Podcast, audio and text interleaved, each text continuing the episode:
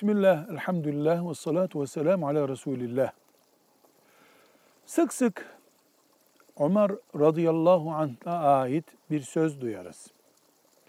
Analarının hür doğurduğu insanları siz ne zaman köleleştirdiniz der. Oğlunun da karıştığı bir olay Mısır'da der, ceryan etmiş de o olayın Medine'deki mahkemesinde bunu söylemiş olduğu naklediliyor. Bu doğru mu ya da bu bilgi doğru mu? Cevap olarak deriz ki Allah ondan razı olsun.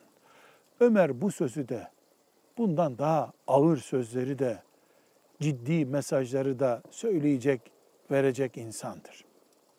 Allah ondan razı olsun. Ama hadis ilmi kriterine göre yani sahih midir, değil midir ölçümlerine göre bu sözün ve o olayın Ömer bin Hattab radıyallahu anha nispeti sahih değildir.